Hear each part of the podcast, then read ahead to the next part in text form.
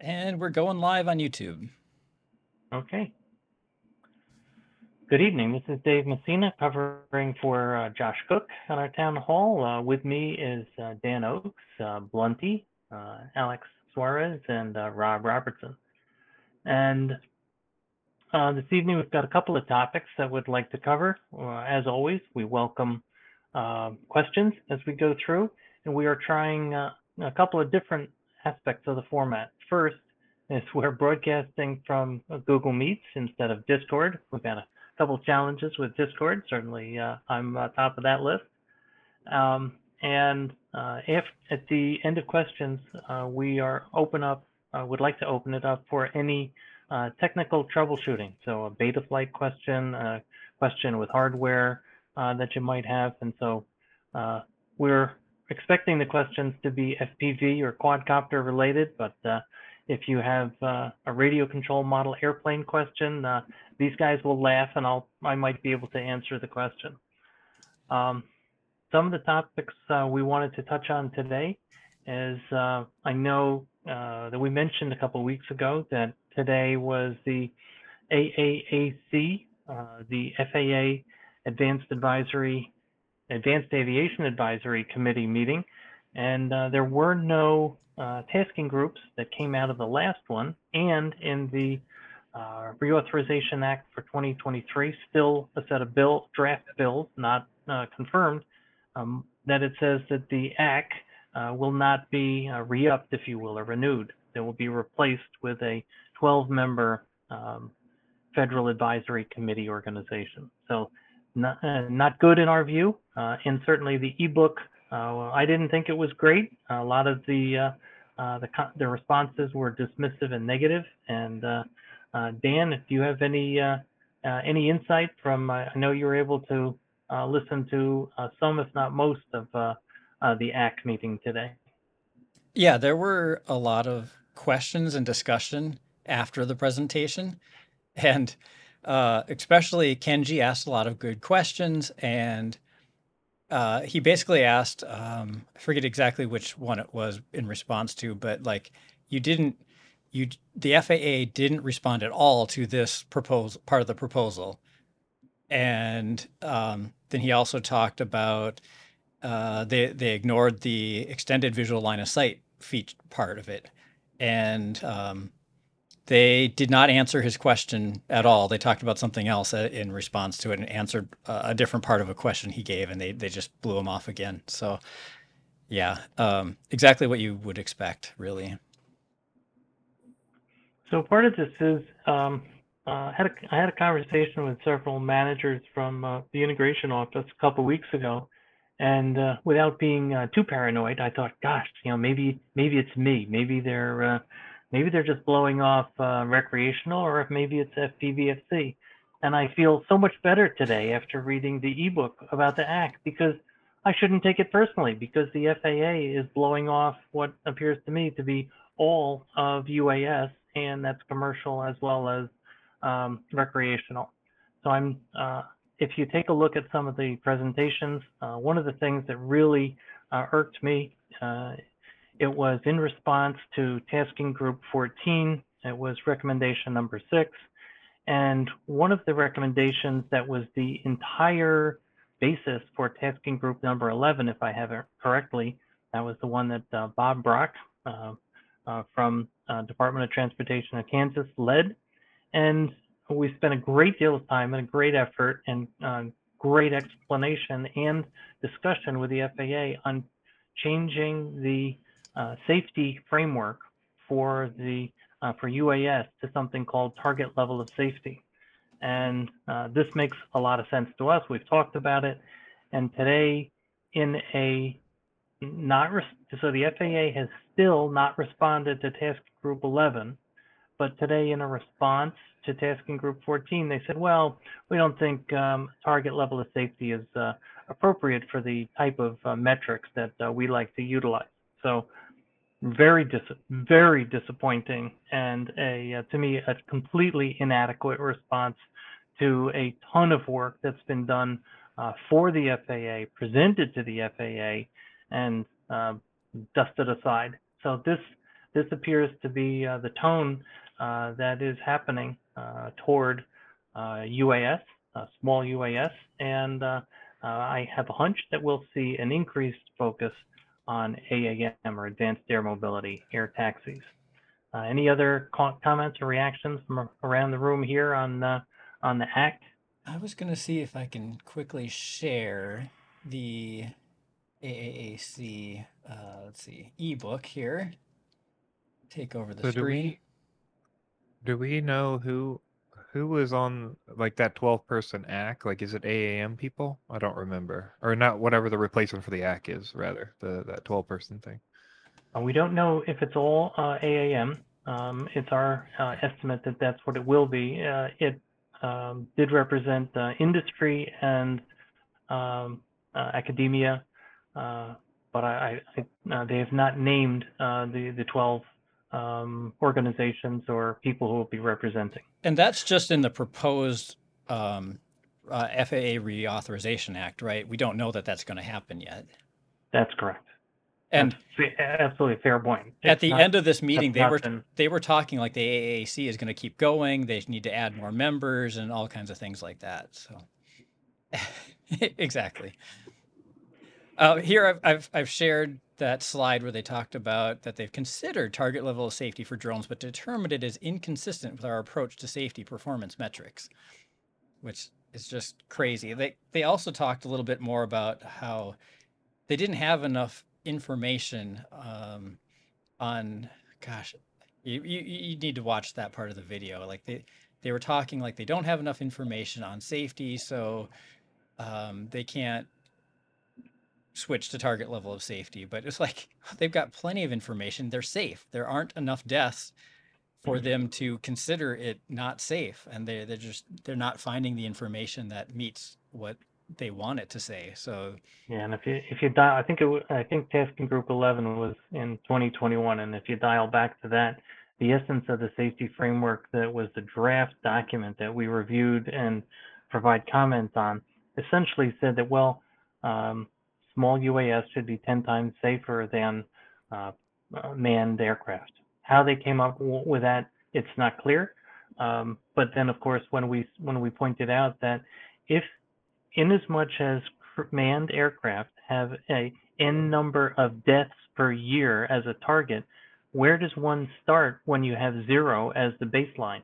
And so this is a this is a really unfortunate response from the FAA. So, Dave, do you know anything about this next sentence where they said we have developed and publicly shared a standard scenario for obstruction shielding? And it it makes me think of shielded operations, but I haven't seen anything publicly shared from the FAA about shielded operations. This was for I thought uh, public safety only. Uh, so the the FAA has come out with uh, a scenario for um, shielding, but I thought it was only for um, public safety operators. You know, Okay. law enforcement, uh, emergency. If, if I'm not being clear on on uh, public safety, like Rob, I'm the man. Yeah, that's my understanding is it's public safety specific. Um, I'm waiting to hear back on our submission on the CONOPS for ours. Yeah, yeah. So that's one to we we can ask about. And oh, that was the other thing is that they in this format of the um, in the act, um, where there's no um, uh, there's no audience if unless you're a member of the act, you cannot could not be in the room. It was tele it was uh, streamed, so you can watch it. That's good. Um, there was an ability when we were there in person uh, to talk to uh, FAA staff as well as the ACT members uh, at their breaks, and that was useful. And so that has been eliminated as well. I'll post in the YouTube chat a link to that video for people to to go watch it later. It's super exciting. Okay, yeah. This, the, um, next, there was a uh, a- a broadcast today. Was it a briefing about LEAP um, Dan, or what was the uh, what was the Uh, FAA communication? The one I was watching was a a fast team uh, presentation about um, ramp checks and remote ID. So I think I shared that with our group last week or something. Um, that came came out somewhere. Uh-huh. Um, I only watched the first 45 minutes of it because then we had to start getting prepared for this meeting. And the first 40 minutes, 35 minutes was talking about Part 107 operations and uh, keeping track of your flights and all the things that Part 107 pilots who fly all the time do with their fleet of aircraft. Um, so I wasn't paying a whole lot of attention because that's not really relevant to what I do.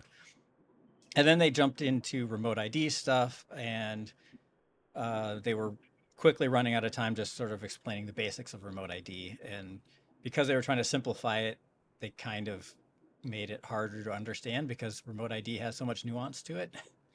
You know, you, you'd quickly say things like, "Oh yeah, well you have to register all your drones." Well, there's more to it than just re- everybody has to register all their drones. It's recreational versus commercial versus weight versus you know whether you can use a module. And anyway, I was a little frustrated listening to that. And then uh, there was a bunch of questions coming into the Q and A, and they were going to answer them live, and then I I had to leave, so I didn't hear the rest of that one. One of the uh, the 107 we we mentioned it a couple weeks ago, and uh, it's it I'm uh, delayed. Uh, it's my delay to um, uh, get this documented and get it published. Is um, we've been chatting with Kevin Morris subsequent to uh, a, a presentation he had on Geeksvana, where he was describing that it's it's okay to use a broadcast module for Part 107 uh, compliance of remote ID, and he said that that's uh, it's really independent of the data manufacturer. So um, Kevin has been kind enough to uh, discuss this with us, and um, I, our understanding remains exactly what it was before uh, his his presentation, which is um, standard remote ID is required for uh, any uh, UAS that's manufactured after September 16, 2022. And Kevin would agree with that completely. The the nuance that he's pointing to is well, if you're a um, a Part 107 pilot and you happen to come across a, a UAS that was manufactured after September 2022 and put a broadcast module on it, you're compliant. And that's um, that's of course, you know, we we're, we we listen to that and we're we're grateful if that's the case, but it means that the manufacturer has to be uh, not observing, uh, you know, not being compliant because all manufactured or produced um, small UAS past September 2022 have to have standard remote ID. And if you So- build your own drone, you're the producer of it. That's right. Yeah, so, so a DO, DIY or DIY, um, that's fine, um, but it's for recreational purposes. Um, Yeah, and it- if you want, isn't the Go ahead. definition of home built recreational or educational? Is that right? yes, absolutely so you right. can Good build your own clarification. drone for recreational use only or educational use only, whatever the definition of educational use is exactly. I'm not completely sure. But other than that, you you can't build your own drone. It does well. If you do, then it's not considered home built anymore. It's considered manufactured or produced basically commercially, and you have to follow all of the standard remote ID rules, with which includes GPS on your radio and transmitting your location all the time. And it, and as a manufacturer, it includes submitting a request for a declaration of uh, compliance approval, and so that that's a that's a big deal. Uh, in that you're you're then asking for an approval on the entire aircraft, not just the remote ID subsystem. So Geeksvana is here in our YouTube chat, and he's saying, interestingly, I have gained, I have again since had the same response from FAA Press directly, ahead of the release of our full interview with him. Very frustrating. Yes, and um, uh, Sean, we appreciate uh, bringing this uh, to our attention uh, early, uh, and so it's on me to uh, to not have uh, published this sooner. Uh, I we will write up uh, this, and one of the questions that uh, that we've had, and the team came up with this is, okay, if I'm a recreational operator and I, or, or Part 107, and I am flying and I have a drone that is been manufactured subsequent to September 2022, and as recommended, I put a broadcast module on it. What documentation should I carry with me? Because I will probably be asked for some level of proof if, you know, in the uh, the off chance that an FAA representative uh, um, comes up to me and asks me to produce the rest of my uh, documentation, proof of trust, registration, etc. So good question, and that that's a question that we will ask of the uh, of the FAA because you know who's who's really at fault here? Is it the operator? Uh, and so our advice certainly has been if you put a broadcast module on whatever it is that you're flying, you're demonstrating positive intent. And so that's the direction we're headed. We'll see where uh, where this heads. Have you But, had a uh, chance to email that to Kevin yet? I've not. I, I I've not. That's uh, my my delay, my fault. I'm just And, uh, thinking if I make it to that meeting on, I think it's Tuesday next week where Kevin will be. Um, if you've sent the message by then, I can bug him a little bit about it. I commit to get that before Tuesday.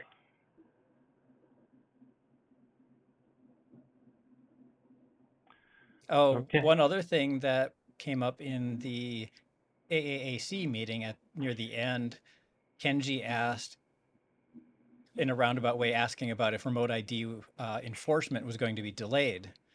And they did not give a straight answer to that question either, basically saying more information will be coming on that shortly, which obviously could mean, yeah, it's being delayed and we'll tell you about it, or no, it's not. We're just clarifying why we're going to enforce it day one. but basically, they just said more information's coming soon, which they're running out of time for soon. Right. And, so as a um, one of the things that we uh, that we've chatted with the FAA about is, you know, as a community-based organization, we would be happy to share some of the information that uh, is forthcoming from the FAA. Would be happy to uh, have the information embargoed. You know, we're adults. We know how to handle secure information.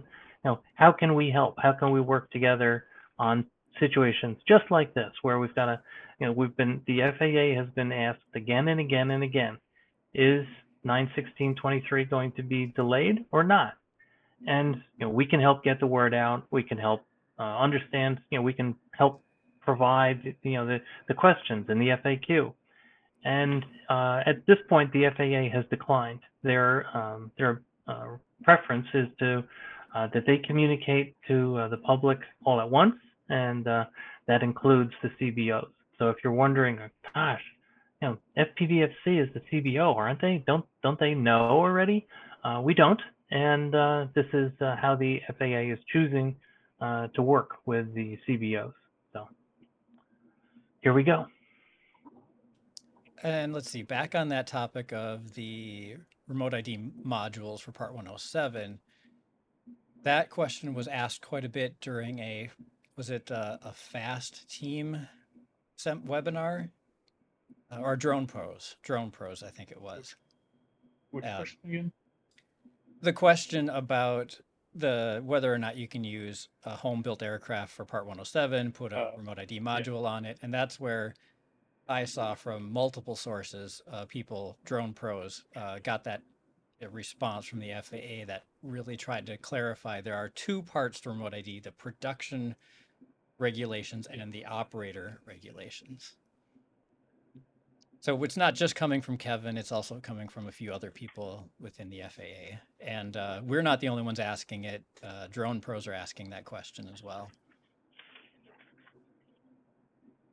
Alex, anything you'd like to add there? Not really. I think you guys covered it. Okay.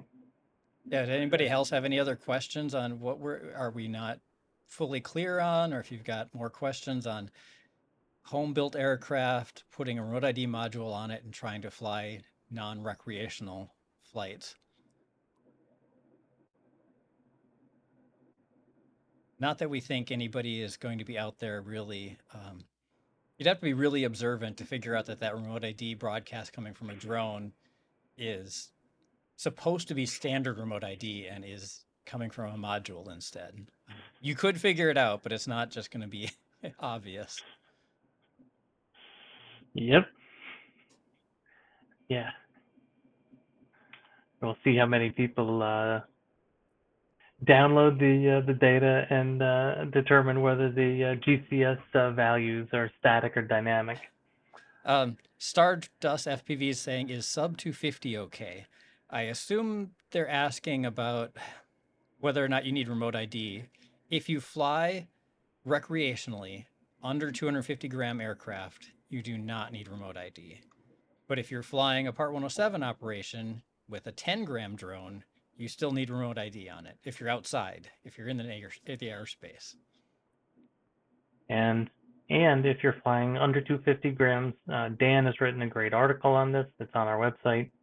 You do need to uh, comply with the, the other recommend or regulations, um, and so uh, that's a uh, uh, that that gets important. And uh, we ask you to take a look at our website. things you know, it's, it's not hard. It's things like trust and which safety guidelines you're using, and not much else. And so that that's a good thing you, know, you register yourself, you take trust, uh, and comply to the uh, a an organ a CBO's safety guidelines, and uh, that takes a bit of reading, and we're happy to answer uh, questions on those as uh, as this continues. There's another question that I'm not really an expert on here. They're asking, are K through 12 operations still considered a Part 107 operation? Oh. You clipped on my on Oh. on my Yeah, it looked like I must have had a very brief internet, uh, yeah, a blip there. Sorry about that. Um, yeah, there's a, a question asking, are, are K through 12 operations still considered a Part 107 operation? For the time being, yes. Uh, it's hoping to change with the new reauthorization act. There's language in there that is looking to change that such that it, it does fall under the educational institutions exemption under 44809, but as of now, it is currently under 107. And Alex, we can charter a, an educational institution and therefore or they can then thereby be operate under 44809 a recreational exception. Is that correct? Yes, however, the teacher would still need a 107. Uh, good point. So Um, Yeah. So And the they still need student would remote be ID. fine. The right? teacher would. I'm sorry, Blunty. And they still need remote ID as well, right? Good point. Good point. Unless someone do. makes a FRIA for them to fly in. Well, There unless they're under 252, unless they're under Correct. 250 grams, Yeah. if they're flying under our charter. Yes. Yeah. And the whole Yep. reason for this is that, right, in the Reauthorization Act, educational institution was basically defined as higher education, so college, university, not K through 12. Right. And then, so in the 2023 FAA Reauthorization Act, it's being put forward, just as you said, Dan, that would the uh, K through 12 will be added to higher or to what the existing higher institution, uh, educational institution. Um, and I, the reason I brought it up that we can charter this, you'd say, well, if it passes, it's great, it's done. Well, the FAA is, has the mandate to get that done, and we'll all recall that it took the FAA about four years to get the CBO documentation and the FRIA documentation and processes out, and that was part of the 2018 FAA Reauthorization Act. So it's if the 2023 Reauthorization Act approves the inclusion of primary school K through 12 uh, to the educational um, 44809 view, then the FAA needs to uh, put that into effect. And so, um, in the meantime, uh, we can um, make this happen uh, through chartering through uh, through a CBO, and any of the CBOs, of course, can do this. Any of the four. Uh, Morning View's asking, are tethered aircraft free of regulations? They're not free. There's a separate tethered regulation, I believe. Tethered falls under 107. Uh, there are some slight changes, but only under very few circumstances. And that falls under public safety for those exceptions, not under general purposes. Yeah, we use we use tethered equipment too, and we've been advised that it's still going to fall under all the applicable rules and regs. Right. And so if someone asks about a kite, How is that different from a tethered drone? it's not a remotely controlled device. You can remotely control them if you've got two uh, strings attached. I, I mean, I did when I was a kid. Yeah. You can make them go left and right and up and down. So true. It's and it's remotely controlled by the string on the ground. So I don't know. Better not point that out to the FAA, I guess. They're going to require modules next year. Oh, So, hey, hey, uh, jumping in real quick, uh, kind of following up on the RID stuff. Uh, I was I was informed today. This is from the UAS Integration. Uh, in terms of enforcement, when they're discussing how they're going to approach it, uh, they have two options. They can look at the civil penalties, which is essentially a ticket, a fine, or they can look at certificate actions, which would be revocation or suspension of licenses. So, kind of the workflow when a leap agent gets a report uh, from a citizen or from anybody of you know a non-compliant RID operator, then they're going to refer that to the FSDO office. That's the, the flight standards district. Um, they're going to in turn work with a, it's a one of the safety inspectors, and they decide what the penalties are. So um, we were also told that currently no criminal code exists for RID at the federal level. That doesn't mean that it won't. Um, uh, for instance, on contrast with the registration requirement, there's criminal there's criminal code at the federal level that defines not registering your drones as a felony federal statute. So that is a big no-no. Um, but they also mentioned that in terms of the September 16th deadline, that there's going to be progressive enforcement and education and compliance are going to be their primary goal. So that's a whole lot of information that really doesn't tell us a whole lot, but at least it gives us a little bit of an insight on the process that they're looking and what options they have at hand when they do catch a non-compliant operator. thank, thank you, Rob. And the, I just underscore one of the things that Rob pointed out is, you know, for younger people uh, listening in, the difference between civil and criminal is a big, big deal. And so if a, a company has um, uh, a civil violation for um, a 107, okay, it's not good. You pay the fine, uh, you, you know, you get on with life. A criminal violation goes to an individual, and it's a big deal. It can affect your life for the rest of your life. So we will be keeping a, a really close eye on. So you know, are, is anyone contemplating criminal violations? And as Rob said, uh, la- uh, not registering is a uh, uh, is a criminal violation. So we'll get into some of the details of that. That This is not to frighten anyone. This is along the lines of we're, we're here to try to help people fly as they have been flying uh, with the least amount of friction uh, and the most freedom possible. And speaking of registering, the Drone Zone website, when you go to say say you've registered as a recreational pilot in the past and you go now to renew your registration, it's trying to trick you into registering all of your recreational aircraft and giving model numbers and serial numbers and all of that stuff when you go there. Um, that's definitely tripped up a few of our members. Uh, I went and looked at it a little closer today, and yeah, if I go and renew mine, it says, "Hey, you don't have any drones registered. Please fill out this form and register your drone." Um, and you can fake your way through it. You can say your drone is home built, and then you can give it some silly name and say that it doesn't require a remote ID and uh, doesn't need a serial number and get through that. But they're definitely trying to make it difficult for you to get by uh, without registering the serial numbers of all your drones, which you don't need to do for rec- recreational. You can have you register yourself and you get an ID number of you that you put on all of your your drones. Right. And the broadcast module that you use has a serial number. So it's you you register as an operator and the broadcast module has its serial number. Those that's what the FAA is asking for us to put on drone zone and and that's it. Yeah. I do think they've been asking for this for a minute, or maybe it they has did it and then stopped because I Since at remember doing it like six- yeah, I remember doing it a while back, and then it was like it. I had to enter all that home built stuff, and then I got asked about it a couple times by users. I think it was not long after September sixteenth, twenty twenty-two, that they started doing it Yeah, because they added the around that time for it. frame. Yeah. Yeah, mine expires this December. Is it a three year? Uh, Now it's a three year, but it was a two. It's year. three year. years? So it was at least a couple it years ago the last time I, I renewed. And it wasn't in exist. They didn't ask you that back then, but that was a long time ago. Yeah. Rob, were you trying to get a word in?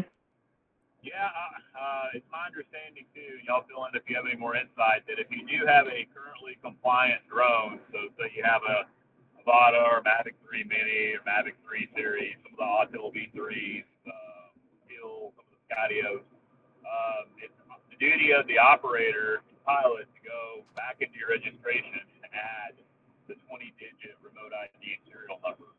So. Um, I think I mentioned it a couple of weeks ago at the town hall meeting, the DJI Potato original FPV.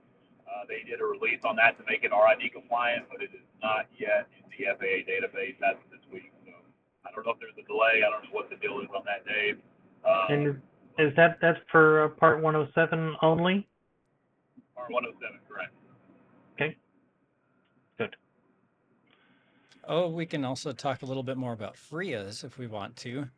Um, I know a lot of people have asked uh, where can they see a list of the FRIAs, um, and we've been pointing people to the uh, UAS facilities map. I think is that what you call it, and that's where the FAA has said that they will be posting them, but they're not there yet. Um, Alex, I think you had a bit, bit more details about when, like they're they're supposed to be there soon. For Uh, the FRIA is showing up on the facilities map. oh yeah, the FRIAs. So the FRIAs showing up on the facility map. That is looking. The FAA claims that they're trying to get it by September sixteenth, twenty twenty three, or at least have a majority of them on by then. The system, as of now, uh, or as of the last time I checked, which was last Wednesday, does not have FRIAs on there. One thing of note, however, it does list fixed sites, and those fixed sites are not FRIAs. Those are just uh, those are club flying fields that are in controlled airspace. They're two separate things. So if you go to the UFA UDDS and see, oh, recreational fixed flying sites, those are not FRIAs. Uh, and FRIAs are not on there yet. We'll let you know when we find out FRIAs are on there, but as of now, we don't have, we don't know that. We don't know, FRIAs aren't on there, but we expect them to be there around uh, September 16th. And as far as we know, there's no official like listing or website that lists them out or None anything. out there. And last you heard, was there around 400, now at least 401 approved FRIA locations? Yeah, a, the FAA claimed around 400 FRIA locations approved, and they've gone through at least 2,000 applications. Okay, sure. Yeah. So, So it's uh, not a very good approval rating. I did just get one approved today. Um, originally, I I submitted this application back in December, and when I drew the rectangle for where people were flying in this FRIA, th- this FRIA happens to be a fixed, an existing non-AMA location that has a little runway and everything, um, like ten or so, twelve miles from my house, and people go fly model aircraft there and have for I don't know 15, 20 years. And when I originally drew the the box, I put it slightly over a parking lot just to make it a nice simple rectangle and make it easy. And they, when was that? Four months later, denied that FA the FRIA application, and basically said, "Oh, it it covers an area where the public may gather." Uh, and then after going back and forth in email a little bit, I had to resubmit that application, and I finally got around to doing that um, at the end of July, so like July 29th or so, I think it was. And then in the last couple weeks, they, I they basically really quickly approved that one. Just all I did was resubmit the application. Well, I didn't. I created a new application because they don't don't let you like edit one. Gave all the same information except for I changed the box slightly. Uh, to omit any sidewalks and any parts of a parking lot. And uh, then they approved that one. So I don't know if I just got lucky and got somebody who who is more willing to get these out the door or what because i know alex you have others that were submitted slightly before mine that have had no activity on them uh, it, it really just Correct. almost seems random what order and whether or not they approve them Yeah, I have three in the Has any of twelve you- hundreds. Has, has any FRIAs been approved that's over structures, like physical structures, buildings, houses, commercial? Uh, I know driveways, parking lots, sidewalks, roads are a problem. What about actual physical structures? Do we have any insight on that? Nothing, none that I'm aware of that have been approved with those. Uh, the, uh, Oh, all- uh, go ahead, Alex. I would the airport I got approval for. I'm pretty certain I included the hangar inside the boundary, and that was approved Wow. Yeah. because I included the entire runway too. So the whole runway and the hangar itself. I'm fairly certain I included in the boundary. Because, yeah, Rob, because uh, the advice we've been given and the advice we're providing to folks submitting applications is do not include a building or a structure because that's one of the um, denial points that we've uh, seen from the FAA. Well, I'm glad that uh, remote ID makes it so much safer to fly over those structures. Uh, and apparently helps the environment too. uh, stan johnson's asking is there a documented definition of the faa goals there's much conjecture about the industry roles but how do we use their goals to our advantage without just saying we should be exempt Say And- their goals are probably in statute, or uh, i mean probably look at the Reauthorization Act. the first thing I think of is the FAA's goal is to make the skies safer uh, or safe, and uh, drones have been proven to be extremely safe. So why all the regulation? But that's not how the FAA sees it. Right. the one of wording in the I was just going to say the wording at the top of the final rule is the remote identification of unmanned aircraft is necessary to ensure public safety and the safety and efficiency of the aircraft in the United States. You know, that's the statement at the top of the final rule for And- remote ID. I, that's where I was headed as well, Blunty, is to, that's one of the better statements in terms of the overall goals. And so, which of course then um, makes us uh, ask the question, so how does this help with safety? Yeah. And, uh, you know, and. They can't yeah, answer that. They, yeah, there's, there's no good answer to that. You know, remote ID is, uh, in our judgment, uh, based on, uh, security requirements and it's predominantly from Department of Homeland Security. Good question. Don't have a great answer for you. And then Alex already answered this in the chat, but uh, Stardust was asking about a West Delray RC park. Uh, it sounds like it must be an AMA field, and asking if anybody knows the status of that, probably whether it's a FRIA or not. And uh, Alex was saying that we don't know the status of AMA fields, and I don't know if AMA has made that information public as to which ones have been approved or not. I know some other people know whether or not their local one has been approved. And I Yeah, we- think the in our- AMA said Go ahead, Alex. I think the AMA said that they were going to try to add an indication on their flying site finder page too. Great. I, I know that the AMA has multiple people uh, full-time filling out and uh, um, amending, you know, filling out applications and amending applications for their 2,600 uh, fields across the country. These take these applications do take a bit of time, which is uh, why we ask if you submitted an application, would be grateful if uh, you became a uh, a member of uh, uh, FPVFC or uh, any of the, the CBOs that, that you submit or that you ask uh, an application to be submitted on your behalf. It's the way it's working right now. And so if you can't fly in a FRIA and you need a remote ID module, uh, what's the status of remote ID modules these days, uh, such as the Flite Test Easy ID and um, uh, what's the BS module? Drone- drone Tech tag? BS. Like, what what are the status of those these days? So I know the status of those two. Um, as we've said, um, we have been uh, participating in the development and the requirements uh, and have received no compensation for it. Also volunteer work on the Flite Test uh, FT Easy ID module. Uh, we announced that on July 21st. Uh, we anticipate avail- uh, order availability uh, before uh, September 16th. We're hoping for mid-August. We've missed that. Uh, so uh, very shortly, and um, uh, we will uh, have all the uh, the various function that we've talked about, 10 grams, um, inter, um, internal, uh, no external antennas. Uh, it's easy uh, to set up in that the serial number is burned in, so you don't have to key in the serial number into the device. Power it up. It runs 2S to 8S uh, battery power. Um, and it should be uh, available from Flite Test as well as uh, several retailers.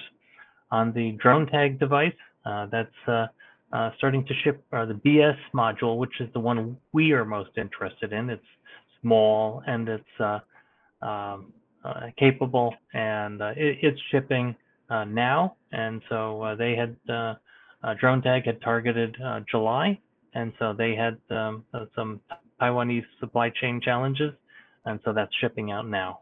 And uh, uh, there are there's a list of uh, of others as uh, as well, and we're uh, working um, on that list, and we're also will be purchasing representative samples and providing an evaluation to the best we can on those broadcast modules.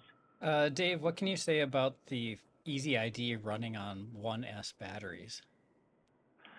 Um, I don't think it can, and uh, um, I'm pretty sure that the the lowest voltage it'll support is 5.5 volts. So obviously, uh, um, with uh, 3.7 as uh, you know a 1S, and so it's uh, we targeted targeted it to 2S and to 8S, and we we had certainly considered that uh, a 1S would tend to be a sub 250 uh, aircraft, sub 250 gram aircraft, and uh, not need um, a broadcast module.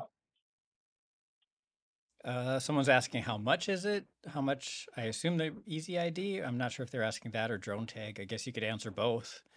The I think we I think what um yeah the latest I have is the M the manufacturer suggested retail price for the FT Easy ID is a one hundred and nine dollars, and the uh, price for the Dronetag uh, BS module is $89 and an additional uh, fee for uh, the antennas. I think it's about somewhere between around $10 for the antenna. CB Runner's asking about UART pass through of GPS data. I assume of the Easy ID.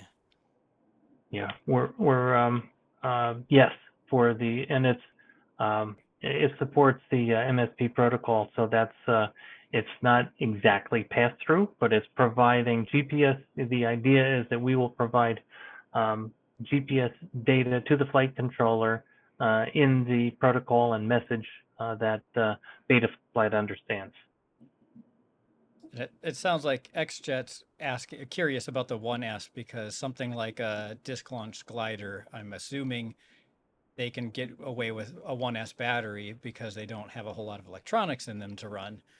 And uh, they're clearly they clearly can be larger than 250 grams. So you something like Easy ID wouldn't be a good solution in that case. Um,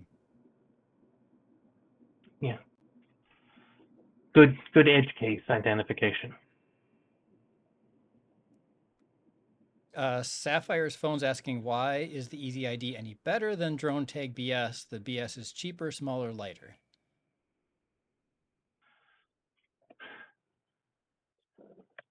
Well, it's uh, uh, you know, why is it better? You know, uh, we tried to be uh, um, reasonably even-handed. Uh, we've had a uh, a lot of uh, uh, time uh, put into it. So, I mean, we should, you know, as a full disclosure, but again, we're not getting paid um, uh, for sales of, uh, of the Flite Test product. It is designed and made in the United States. Um, it is, uh, um, you know, a, uh, a product that uh, we think is stable. and I'm, the the Dronetag drone tag organization and the company is uh, a good firm. We've uh, spoken uh, multiple times to their CEO and several of their engineers. Uh, good set of products, good reputation. Um, they've also had the ability to spread uh, the work that they've had to do to design remote ID modules across a series of products, and that lowers your non-recoverable dispen- uh, development expense. So why the price difference? That you know, without knowing a lot, that's that would make sense. Um, so why is the Flite Test uh, um, broad, uh, FT Easy ID better? It also integrates with a Flite Test application. Uh, there's additional value there. Um, and uh, I, and it, it's very easy. Yeah, made in the USA and very easy to set up. And those are, uh, as well as all internal uh, antennas. That's those are the things that we feel. Um, is asking about the GPS update rate on the Flite Test unit. I assume so. Like the remote ID only needs an update of once a second to broadcast Mhm. your location. But like, I assume he's asking more along the lines of what's the what's Betaflight going to see as far as a GPS update rate? And I, I I haven't really used GPS with Betaflight, so I don't know what's important there or not. Half of one, 0.5 seconds is the update rate. Sounds good to me, but I, I don't know what that if that's good or not. Uh, if that's is that normal for GPS units for Betaflight? Yeah, I'm, I'm not sure what the what the uh, u-blox um, is, uh, what it what it's pulling in. I I can find out. It it sounds reasonable to me. And Rob needs to put on his seatbelt or something. It sounds like either that or uh, Star Trek's calling. He's Oh, beaming I'm up. pulling in my driveway.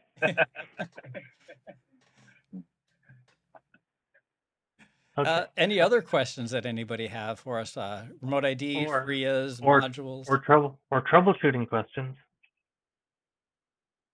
Any uh, any problems with uh, with uh, can't I've been uh, been working on this drone. I can't get it uh, to bind. I can't. I've been working on this drone and I and please don't ask me about desync problems. That one that'll stump me.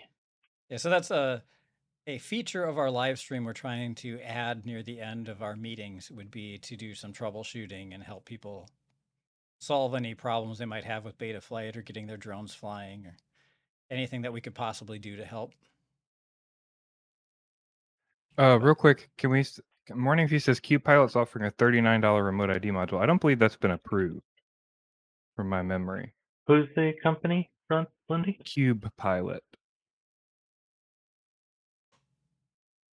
My memory of looking up that is that it's not been approved yet. It may be, may end up approved. CB Runner saying Um, it's only really for ArduPilot.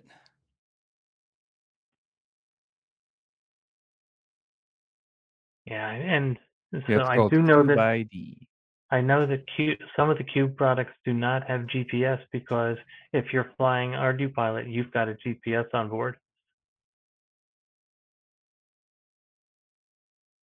So, yeah, uh, we're we're very aware of uh, of the company Cube Pilot. n- Not uh, I'm not familiar with the various models or or a Yeah. sale that they're running. We can dig into that. Yeah, as far as I know, um, they haven't been approved yet. They're not on the DOC list. Um, I could be wrong, but that's the last time we looked. That was the case. And then when they talk about it, they just say designed in compliance, but not with any DOC. And to go along with what you said, Dave, XJet saying that the Cube Pilot remote ID module also has no onboard GPS. That would make it a totally different kind of remote ID module. hmm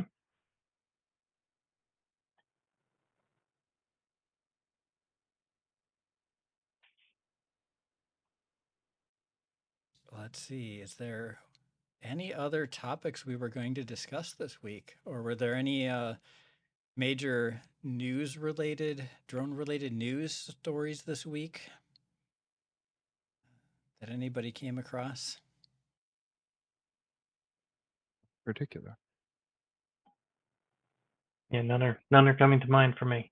Yeah, Blunty, don't you have like news stories from the past few weeks queued up to go here, but uh, you haven't I've done got with tons. Bardwell? I mean, I got Tons of stuff if you wanna. Yeah, but I think we've covered a bunch of them already.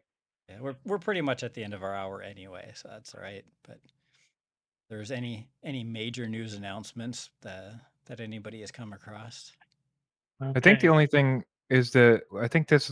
Yeah, I could be wrong. Other than like, I think I don't know. Maybe Alex can tell me. Has there been any MultiGP event where there's been like a large lipo fire, or is West Coast Throwdown like the first time this has happened that we know? That's probably the largest I know of. There's been lipo fires at every major MultiGP event. Uh, it's just they've Yeah. never gone anywhere, and usually they're in areas where it's not dry.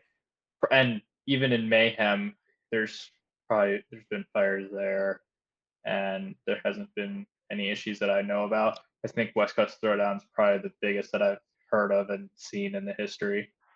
Tell us FPV. more. Yeah. What happened? Uh, uh, yeah. Ba- I mean, basically, there was just a big fire there. Um, I, I saw a bunch of people blame it a bunch of other people, but no actual good information about it. Um, just that it eventually got put out, but I'm not exactly sure how big it was or anything. I'm curious to see. I- I'm curious what the quad looked like afterwards.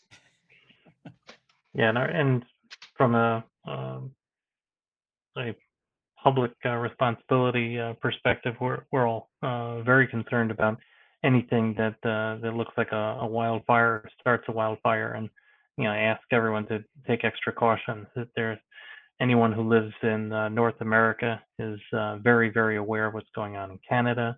Uh, Australia is having terrible uh, fire problems. Europe is, Greece, and so I mean this is um, uh, this this is something that uh, we can take extra precaution about, and it's it's great that uh, MultiGP events have.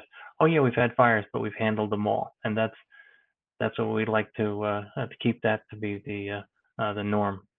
Yeah, that's the, the last thing we need is um, media to jump on a wildfire was started by drone battery. Uh, that Yeah. the image of drone pilots is already an issue in the media. We don't need that to be added to it. Yeah, I think it's easy to get complacent with the lipos we have, so it's good to mention it. Absolutely agree, Blunty, and I I, I applaud uh, anyone who uh, posts like, "Hey, this just happened to me. Uh, I'm using a bat safe, uh, but if I didn't, uh, I would have burned down my house, or I would have burned a car, or so." Yeah, complacency is uh, you know, it's like operating with gasoline. You know, we're all I've been working on uh, in, internal combustion engines since I was a kid, and uh, we take for granted how much energy is inside a can of gasoline. Same thing with lipos. They're really powerful, and you know, we just have to remain aware and, and safe. Lipos, propellers, and authorization uh, in airspace. Those are the areas where uh, we are concerned with respect to uh, to safety. Yeah, like we we tried think to tell the FAA over and over and over again. Most of the safety for drones is on the ground, On the ground, not in the air. right? All right. Yeah. That's right. Very good. Uh, any other questions, uh, Dan? I'm not seeing anything else uh, coming through YouTube, but there's usually like a 30 second delay before a lot of people hear us on YouTube and then get a chance to type their question and then we get to read it. Okay. Give people a few um, more seconds, but otherwise, I think we're about ready to wrap it up. Okay, and I uh, think up uh, to those listening. Uh, think up uh, any troubleshooting questions.